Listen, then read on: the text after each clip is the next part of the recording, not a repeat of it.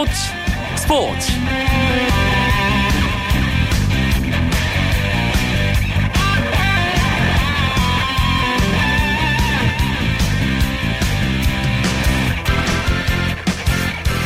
안녕하십니까. 수요일 밤 스포츠 스포츠. 아나운서 이광용입니다. 스포츠 스포츠의 수요일은 약속의 날입니다. 아 이게 무슨 말인가 싶으실 텐데요. 메이저리그의 강추 강정호 추신수 선수가 스포츠 스포츠 메이저리그 이야기를 하는 수요일에 유독 맹활약을 하는 경우가 많기 때문입니다. 지난주 수요일 추신수 선수의 사이클링 히트 기록에 이어 이번 주 수요일에는 강정호 선수가 팀의 승리를 결정 짓는 6호 홈런을 때려냈습니다. 7경기 만에 마감했던 연속 안타 기록도 이제 다시 시작입니다. 수요일마다 함께하는 메이저리그 이야기 MLB 포커스 시간에 강정호 선수의 활약 소식과 한 주간 메이저리그 이슈까지 짚어봅니다. 오늘 열린 프로야구 경기와 주요 스포츠 소식 전하면서 수요일 밤 스포츠 스포츠 힘차게 출발합니다.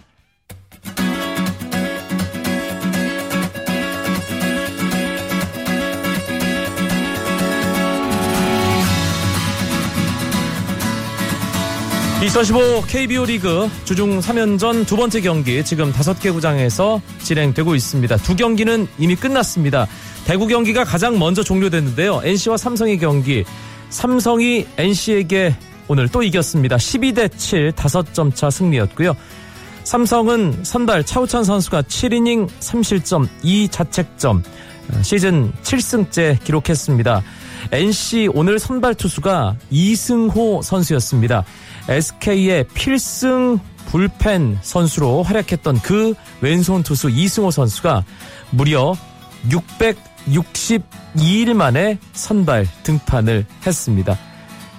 그런데 내용은 좋지 않았습니다. 1이닝 4실점, 투구수는 22개 기록했고요. 안타 3개, 볼넷 1개를 내주면서 패전 투수가 됐습니다. NC의 테인즈 선수가 3회 솔로 홈런 기록하면서 시즌 29호 박병호 선수를 추격했는데요. 조영훈 선수도 홈런, 박민우 선수도 홈런을 기록했지만 삼성 타선의 힘이 더 강했습니다. 그리고 그 중심에는 박성민 선수가 있었습니다. 5회 솔로 홈런, 6회 석점짜리 홈런, 시즌 13호, 14호 홈런을 기록한 박성민의 활약으로 삼성이 NC에게 승리했습니다. 잠실 경기도 끝났네요. 한화와 두산의 시즌 9차전. 오늘 두산 유희관 선수, 삼성은 배영수 선수가 선발로 등판했는데요. 유희관 선수의 내용이 더 좋았습니다. 유희관 선수가 7과 3분의 2이닝 1실점, 투구수는 딱 100개 기록했습니다. 시즌 13승 챙기면서 다시 다승 단독 선두로 올라간 두산의 유희관 투수입니다. 삼성의 배영수 투수는 오늘 5회 까지 노히트 경기를 이어갔는데요. 5회에 정진호 선수와 김재호 선수에게 back-to-back 홈런을 허용하면서 첫 실점을 했고요. 결국 5이닝을 채우지 못하고 4와 3분의 2이닝 3실점 하면서 패전 투수가 되고 말았습니다. 두산은 정진호와 김재호에 이어서 6회에는 박건우까지 홈런 치면서 홈런 3개 오늘 8대2 승리에 홈런 3방도 한 몫을 했습니다. 사직 경기는 팽팽한 상황입니다. LG와 롯데의 시즌 10차전인데요. 2대2로 두 팀이 맞선 상황 롯데의 8회 말 공격이 진행 중입니다. LG의 선발은 류재국 6과 6이닝 2실점 1자책점 그리고 롯데는 린드블럼 선수가 7이닝 2실점까지 허용하고 마운드를 내려갔습니다. 지금 양팀 불펜 투수들이 이어던지고 있습니다. 광주 경기 SK와 기아의 만남인데요. 기아가 2회 말에 먼저 한 점을 냈지만 SK가 5회 한 점, 6회 한 점, 다시 기아가 6회 말에 동점을 만들었습니다. 하지만 8회 초에 SK가 두 점을 뽑았고요. 조금 전 8회 말에 기아 이범호 선수의 솔로 홈런이 나오면서 현재 4대 3으로 SK가 한 점 앞서 있습니다. SK는 오늘 윤희상 선수가 선발로 나와서 5와 3분의 1이닝 2실점 하고 마운드를 내려갔고요. 전유수, 신재웅, 박종훈에 이어 윤기련이 올라와 있습니다. 기아는 에이스 양현종 선수가 선발로 나왔는데요. 7이닝 103개의 투구, 6안타, 홈런 1개 포함해서 6안타 볼넷 2개로 4실점 했습니다.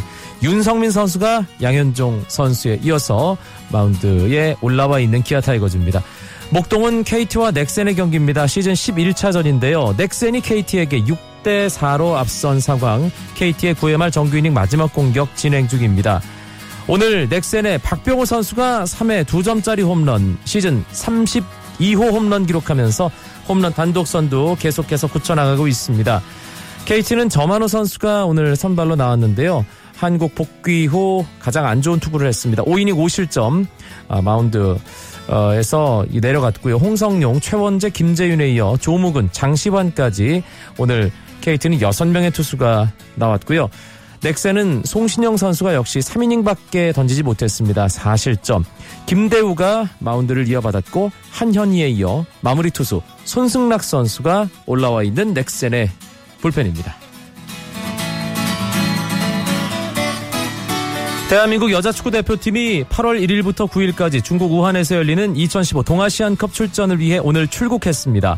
윤덕여 감독과 23명의 대표팀은 오늘 오전 인천공항에서 비행길에 올랐는데요.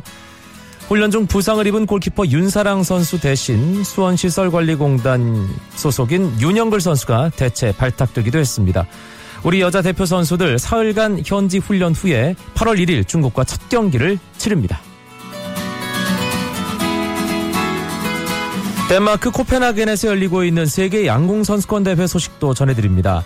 오진혁과 김우진, 구본찬으로 구성된 남자 리커브 대표팀은 단체전 4강에서 미국을 세트스코어 5대1로 이기며 단체전 결승에 올랐습니다.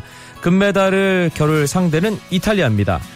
하지만 기보배, 강채영, 최미선 선수가 출전한 여자 리커브 대표팀은 단체전 4강에서 슛오프까지 가는 접전 끝에 러시아에 5대4로 지며 결승 진출에 실패했습니다. 하지만 남녀 단체 모두 8강 이상의 성적을 거두면서 2016 리우올림픽 출전권 3장씩을 확보했습니다.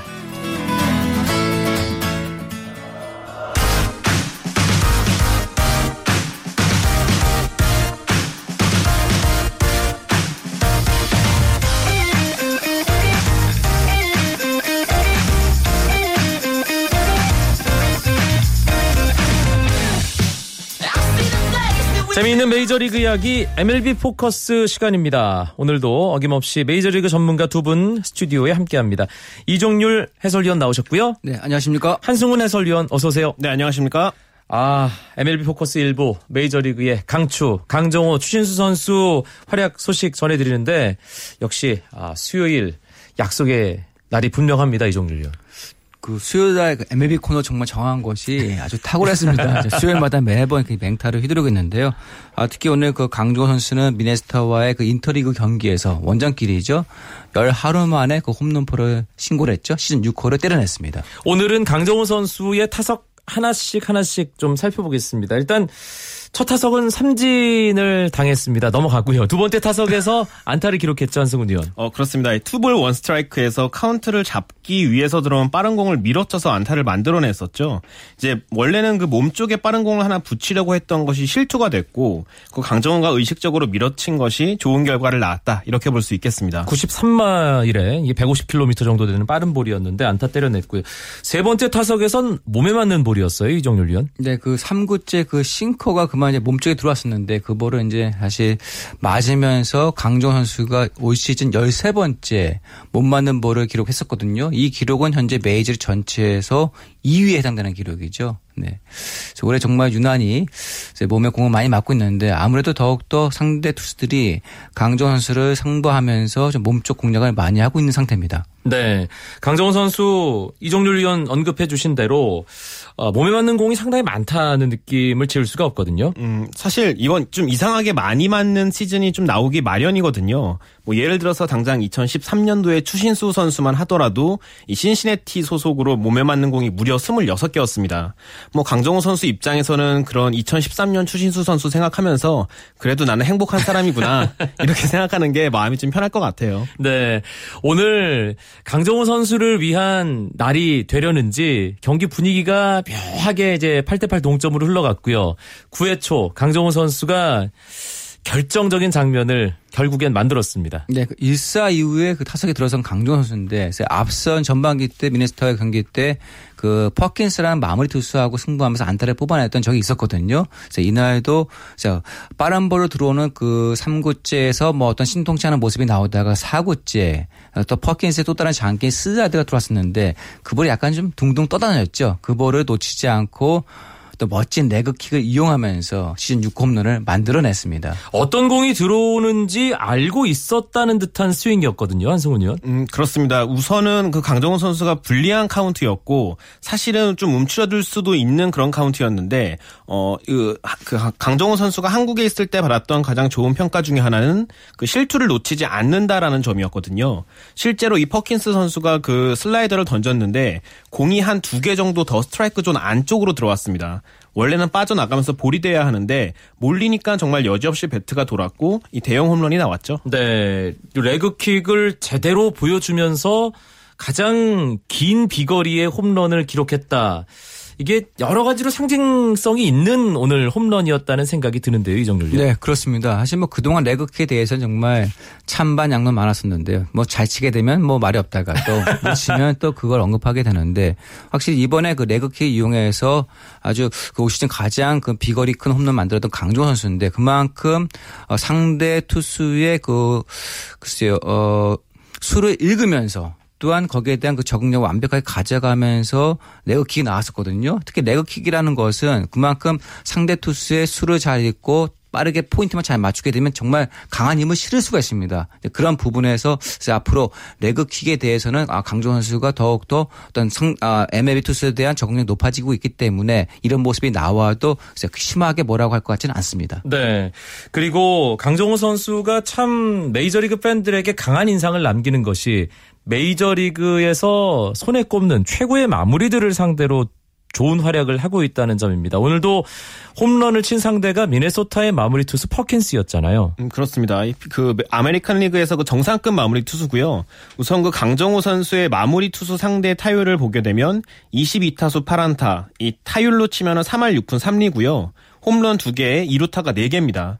그러니까 이, 어, 이 상대할 기회가 많지 않은 그것도 정상급 마무리 투수들을 상대로 좋은 모습을 보인다는 것은 이 첫째 노림수가 좋고 둘째 실투를 놓치지 않는다. 이 두 가지 측면에서 굉장히 의미 있는 성적이라고 볼 수 있겠죠. 상대 투수 구종에 따른 강정호 선수의 대응 능력도 예, 뭔가 칭찬할 만한 부분이 분명 있을 것 같은데요, 이종률 위원. 어, 특히 이제 그 마무리 투수의 경우는 대략 빠른 볼과 그 슬라이더 또는 뭐 커터 약간 단순한 면이 있긴 있습니다만 사실 그런 볼도 못 치는 타자가 정말 태반이거든요. 네. 그런 부분에서 일단 강정호 선수가 특히 어, 최근 들어와서 그 변화구에 대한 대처 능력이 좋아지고 있는데 다만 앞으로 이제 그 본인도 얘기했다시피 그 싱커 부분들 특히 선발 투수의 그 싱커 부분만 조금 더 대처를 잘한다고 하면은 글쎄요 어떤 구질이든지 간에 좀잘 대처하면서 좋은 결과가 후반기 때 나올 것으로 보여집니다. 강정호 선수 오늘처럼 정말 기분 좋은 이런 활약도 있지만 이제는 안타를 치지 않으면 좀 어색하다고 느껴질 정도고요. 그렇기 때문에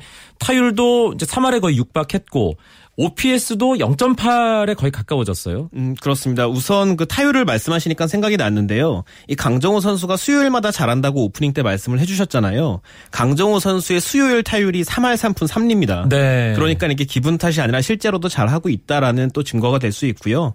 그리고 어떤 OPS라든지 전체적인 장타력이 살아나고 있는데 이 강정호 선수의 그 월별 공을 때린 공에 그 타구 속도를 보게 되면 점점 빨라지고 있습니다. 음. 이게 무슨 얘기냐면 5월 달에는 이 때려는 공의 타구 속도가 평균 144km였는데 7월 들어서는 148km로 뛰었거든요. 결국 타이밍을 제대로 맞추고 공을 정타로 때려내기 시작했다는 점에서 이 남은 한 두 달 반 정도의 시즌이 더 기대가 되는 강정호의 그런 모습입니다. 알겠습니다. 추신수 선수 이야기로 넘어가 보죠. 오늘 세 경기 만에 추신수 선수 안타 기록했습니다. 이종률 위원. 네, 뉴욕 양키스에 나와서 이제 안타를 기록했죠. 특히 시즌 18호째 2루타를 쳤는데요. 글쎄요, 요새 좀 추신 선수가 아, 사이클링 히트를 지난주에 그친 다음에 조금 침묵, 약간 뭐 침묵한 했다고 하는데 그래도 어쨌든 간에 세 경기 만에 안타를 치면서 다시 한번 또 후반기 또 시동을 거는 모습이 나왔어요. 네. 수요일 말고 다른 날도 좀 안타를 쳤어요. 그런 바람이 있는데요. 추신수 선수 일단 어, 중심 타선에서는 조금 비껴나 있는 그런 상황이 계속 이어지고 있습니다. 한승훈 위원. 음, 그렇습니다. 최근 기용법을 보게 되면 2번 타순 혹은 8번 타순 이 두 가지 포지션을 지금 왔다 갔다 하고 있는데요. 제프 베니스터 감독 인터뷰를 보게 되면 이런 잦은 타순 변동의 이유에 대해서 득점을 더 잘 뽑아낼 수 있는 최상의 조합을 찾는 중이다. 뭐 이렇게 요약을 할 수가 있을 것 같습니다. 그렇기 때문에 지금 추신수 선수뿐만이 아니라 다른 선수들도 이 크고 작은 좀 타순의 변동이 있죠. 네. 그런데 27일 LA 엔젤스전 결장과 관련해서 뒷말이 좀 있는 상황이죠. 어, 일단 당시에 에인절스, 그러니까 LA 에인절스 상대 투수가 그 자원이 나왔기 때문에 뺐다는, 그러니까 뺐었고 대신해서 같은 자타자 해밀턴을 기용했었는데요. 아까 뭐 한승훈 위원이 얘기했다시피 베니스터 감독이 각종 어떤 그 실험을 하고 있는데 이게 텍사스 무슨 연구소도 아니고 이런 모습은 좀 제가 봤을 때는 좀 어, 바람직하지 않다. 지금 베니스터 감독이 어, 첫 팀을 맡고 있는데 좀 시행착오가 많은 것으로 보여집니다. 사실 음. 추신수 같은 경우에는 좀 베테랑이잖아요. 그런 그런 부분에서 조금 더 안정된 그런 자리를 주는 것이 더 어, 실력 발휘를 할 수 있는 어떤 기회가 되지 않을까 싶은데 그런 부분에 있어서 너무나 지금 베니스터 감독이 여러 가지 실험을 너무 많이 하고 있습니다. 알링턴 야구 연구소 뭐. 예. 아, 추신수 선수가 고액 연봉자입니다. 예, FA로 정말 거액을 받고 텍사스에 합류했는데 이 사실 뭐 팬들 입장에서는 마음에 차지 않는 그런 모습을 보여주고 있기 때문에 정말 여러 가지 차원의 이야기들이 많이 나옵니다. 그 중에 하나가 또 트레이드 관련된 이야기잖아요. 음, 그렇습니다. 지금 또 텍사스 레인저스가 하필이면 체질 개선을 통해서 내년 혹은 그 이후를 이 노려야 하는 그런 상황이거든요. 이 뭐 전면적인 리빌딩은 아니고 결국 체질 개선을 통해서 다시 한번 포스트 시즌을 노리는 그런 팀인데 말씀하신 것처럼 추신수의 연봉이 굉장히 이 잔여 연봉이 많습니다. 5년 동안 무려 1억 200만 달러의 연봉이 보장되어 있거든요. 이제 그렇기 때문에 이 텍사스 구단 입장에서는 체질 개선 과제 중의 하나로 추신수 트레이드를 생각할 수가 있는 것이고요. 사실 시즌 중에 뭐 트레이드가 벌어질 가능성은 높지 않고 오히려 이제 스토브 리그 겨울 때 좀 거취가 바뀔 가능성은 있습니다. 네. 겨울 전에 가을이 있습니다. 그리고 이 가을을 수놓는 어, 메이저리그에서 Fall Classic이라고 하는 그 가을의 전설 아, 포스트 시즌과 관련해서 이제 우리 선수들이 활약하는 팀이 과연 가을 야구에 갈 수 있을 것이냐 이것도 팬들의 가장 궁금한 부분입니다. 일단 피츠버그는 상당히 가능성이 높아 보입니다. 이종률 위원. 어, 현재 그 내셔널리그 중부지구 2위를 달리고 있습니다만은 어, 다른 지구 선두보다 더 좋은 승률을 보여주고 있거든요. 네. 그렇기 때문에 올해에도 지난해와 마찬가지로 계속해서 피츠버그의 글쎄요, 가을 야구는 가능할 것으로 보여지고 있고요. 그 왜 우리가 옛날에 그 중고등학교 시절에 전교 1등이 같은 반에 있으면 좀 불리한 그런 상황. 예.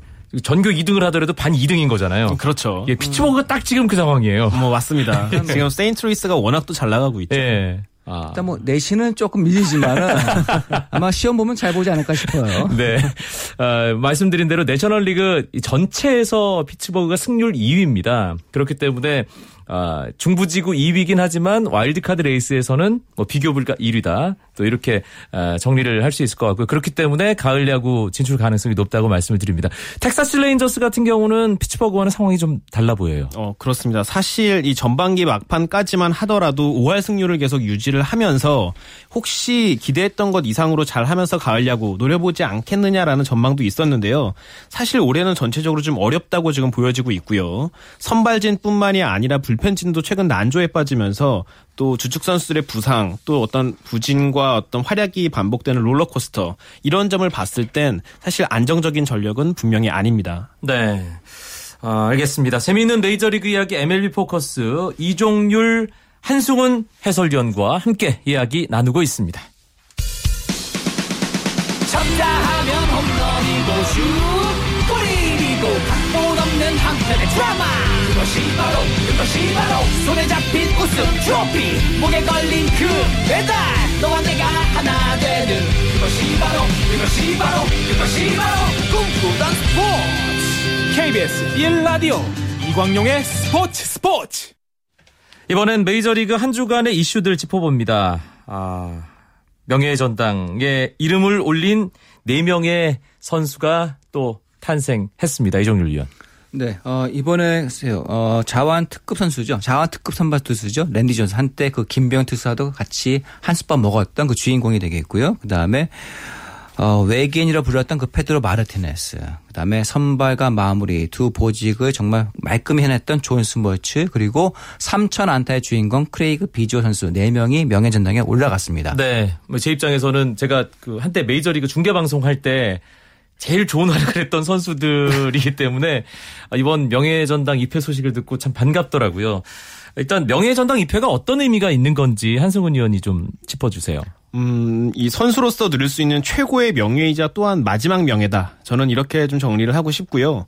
이 메이저리그로 뛰어본 경험이 어떤 반딧불 같은 밝음이라면 이 명예 전당에 헌액이 됐다는 것은 거의 뭐 해나 아니면은 별과 견줄 수 있을 정도로 정말 이게 그냥 빛나는 정도가 아니라 정말 세상을 비추는 벼- 그 빛이거든요. 북극성, 카시오페아, 그렇죠. 북두칠성. 전 우주적인 그 밝음인데 예. 자, 그만큼 이 대중의 인식에서 어마어마한 차이가 있다는 점에서 의미가 굉장히 크다고 할 수 있습니다. 그렇기 때문에 들어가는 게 쉽지 않죠, 이종률 위원. 어, 약간, 아, 비유를 하자면요. 어, MLB로, MLB에 그 데뷔하는 게, 그, 그 S대에 들어간다는 것처럼 어렵다고 보여주면, 아, 명예전당의 입성은 그 S대 수석 졸업과도 같다. 네. 그러니까 그만큼 어려운 거죠. 네. 네. 선수 이번에 들어간 4명의 선수 한 명한 명씩 이야기를 해보죠. 랜디 존스는 어. 뭐 어, 누구랑 비교를 해야 될까요? 그, 뭐 같은 좌완으로 따진다면 싸이영과 비교를 할 만할 것 같기도 하고 물론 시대는 완전히 다릅니다만 우완 놀란 라이언과 비견될 만한 뭐 최고의 투수죠. 음, 그렇습니다. 이 사이 영 상도 다섯 번이나 수상을 했고 방금 놀란 라이언 말씀하셨는데요. 그 놀란 라이언에 이어서 메이저리그 역대 투수들 중에 통산 탈삼진 부분 2위입니다. 무려 4,875개의 삼진을 잡았거든요. 뭐, 이 현역 시절에는 스티븐 칼튼의 어떤 뒤를 이을 만한 좌완이다라는 평가를 받았는데 이제는 그 칼튼마저 뛰어넘어서 메이저리그를 대표하는 최고 좌완이라고 불러도 과언이 아니죠. 랜디 존슨 하면 160km를 넘나드는 엄청난 강속구 많은 메이저리그 팬들 기억하실 텐데 비둘기가 공에 맞아 죽었던 에피소드도 있었죠. 음, 그때가 이제 2001년도죠. 그 시범 경기 때 이제 공을 던지다가 그만 비둘기에 그 공에 맞고 그 비둘기가 어, 직사했어요. 네. 그때는 조금 화제가 됐었던 랜디 존슨이죠. 음. 은퇴한 뒤에 지금은 사진 찍으러 다닌다면서요? 어, 그렇습니다. 실제로 이제 사진 장비에 이 현역 시절부터 관심이 많았었는데, 한 가지 재미있는 것은 이 랜디 존슨이 본인 사진 홈페이지를 운영하고 있거든요. 그 사진 홈페이지의 로고가 앞서 말씀하신 그 비둘기입니다. 자, 그러면서 어떤 그 노후를 좀 편안하게 보내고 있다. 이렇게 보실 수 있겠죠. 네.